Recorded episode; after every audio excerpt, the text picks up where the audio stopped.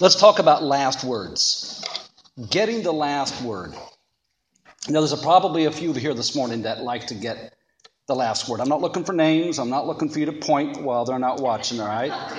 Let's just say there's such a thing as getting that last word. So, what's the purpose or intent of getting the last word? Well, some don't want to lose an argument, they're not open to reason, they just want to be right. Some are in situations or circumstances where it kind of requires it. Maybe they're the CEO of a company, they have to have the final word. Maybe they are the head chef at a restaurant, they have to have the last word on what is being served us that week. But whatever the case is, oftentimes there is a last word. I was thinking about that when I read, on, read up on some famous last words. Uh, for example, it's reported that after Bob Hope's wife Dolores asked him, Where do you want to be buried? he replied, This surprised me. And then there was famous Charlie Chaplin, who, after a priest said to him, May the Lord have mercy on your soul, he replied, Well, why not? After all, it belongs to him. So we have all these famous last words. We have people who like to guess the last word.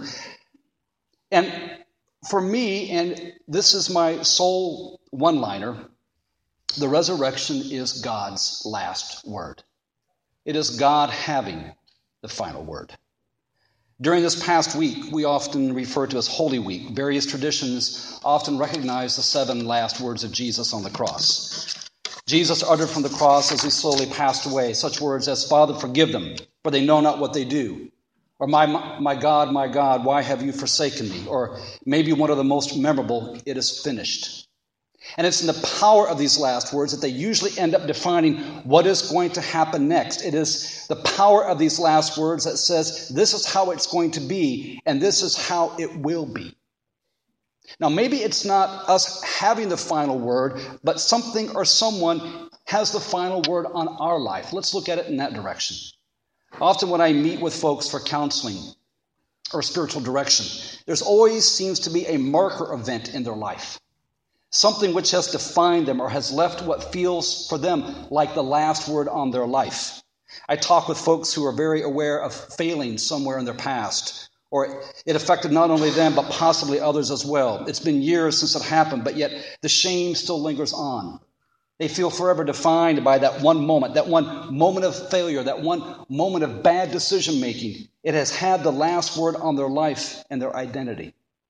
For some, it's a significant or traumatic loss, the loss of a loved one or a friend to a death. It could be the loss of a job or the loss of a relationship through breakup or divorce.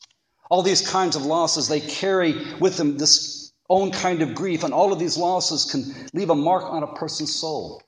And for some, it becomes that final word or that last word on their life's journey, and they carry with them the grief of sorrow and often sadness.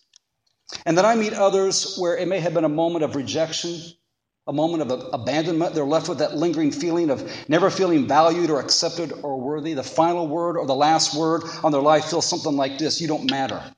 You aren't worthy. You're invisible. And so they spend a lifetime trying to overcome these final words as they seek approval, acceptance, and validation.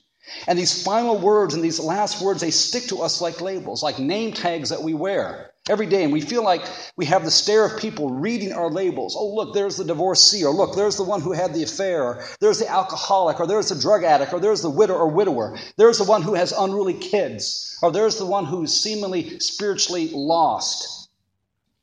And sometimes we're the ones wearing those labels, those last words that seemingly define us.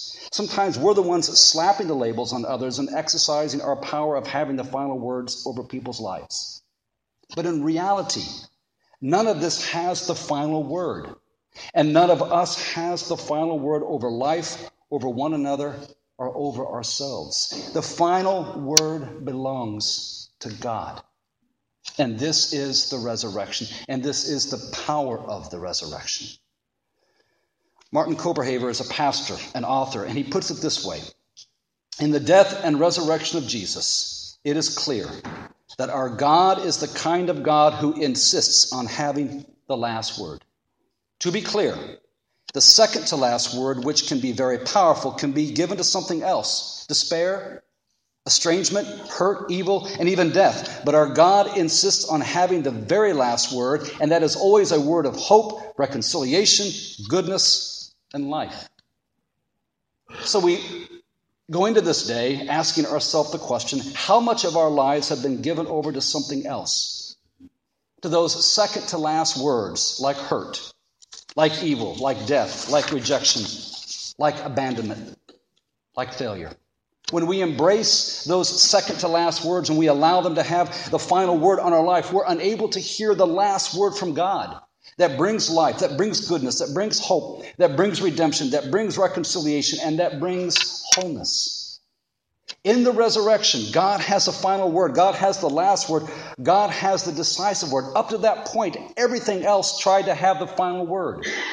Even leading up to his death, God was having the final word in Jesus. When they came to arrest Jesus, and one of his disciples responds in violence and pulls out a sword and chops off an ear, Jesus simply says, Put the sword away. Those who live by the sword will die by the sword. And Jesus had the last word on violence. And when he hung from the cross and his executioners stood by while he died, he said to them, Forgive them, for they know not what they do. And Jesus had the last word on hate. And when Jesus passed and he had fully absorbed all that the hate and darkness could throw at him, he simply said this It is finished. And he had the final word. And then after the resurrection, and I agree with Lisa, I love the post resurrection stories. After the resurrection, God and Jesus had the last word on people's lives. Words of hope, words of forgiveness and redemption. To the disciples locked up in a room out of fear, Jesus said to them simply this Peace be with you. And so, to all of us this morning who find ourselves locked up in fear, who find ourselves locked up in anxiety, who find ourselves locked up in fear in such a way that we don't want to leave our space, we don't want to go anywhere, we don't want to risk anything, Jesus says, Peace be with you. To Thomas, who doubted his faith, who doubted in the resurrection, Jesus didn't chastise him, but he offered his presence. And he said simply this believe. And to those who struggle in our faith and to those who struggle with doubt, Jesus doesn't chastise us. He simply extends his presence and he invites us to believe and start from where we are right at that point. And to Peter, who denied Jesus three times, Jesus meets him after his resurrection. And his last word to Peter wasn't this. He didn't say to Peter, You failed me. But he simply said this Love me and feed my sheep. So when we fail in our faith, Jesus' last word to us isn't, You failed again. But his last word is simply this get back up. Just get back up. I love you. Love me as best as you can, and then go back into the world and do what you do best. God and Jesus always has the last word on our life. People don't have the last word. Circumstances don't have the last word. Society doesn't have the last word. Our failures, our shame, our mistakes don't have the last word. God in Jesus in the resurrection always has the final word on our life.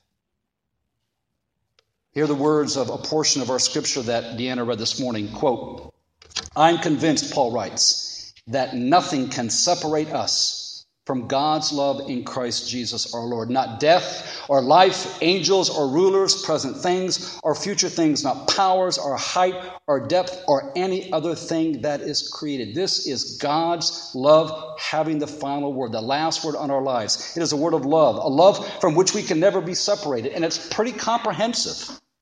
Hear everything that Paul writes. Nothing can separate us. Death or life, angels, rulers, present things, future things, powers, height, depth anything that is created. That is as comprehensive as you can get. Paul says nothing can separate you from God's amazing love. Resurrection has a final word, friends. It has the last word on creation and it has the last word on our lives. But it's not a negative word, it's a good word. It's a life giving word. It's a powerful word that breathes into us aliveness and energy and hope. Brian McLaren puts it this way Risen indeed, alleluia. For death is not the last word. Violence is not the last word. Hate is not the last word. Money is not the last word. Intimidation is not the last word. Political power is not the last word. Condemnation is not the last word. Betrayal and failure is not the last word. No. Each of them are left like rags in a tomb. And from that tomb arises Christ, alive. And that, friends, has the last word on our life. What have you and I allowed to have the last word on who we are? Who have we allowed to have the last word on who we are? Believe this, embrace this, hope in this. God and God's love has the last word on everything we are about.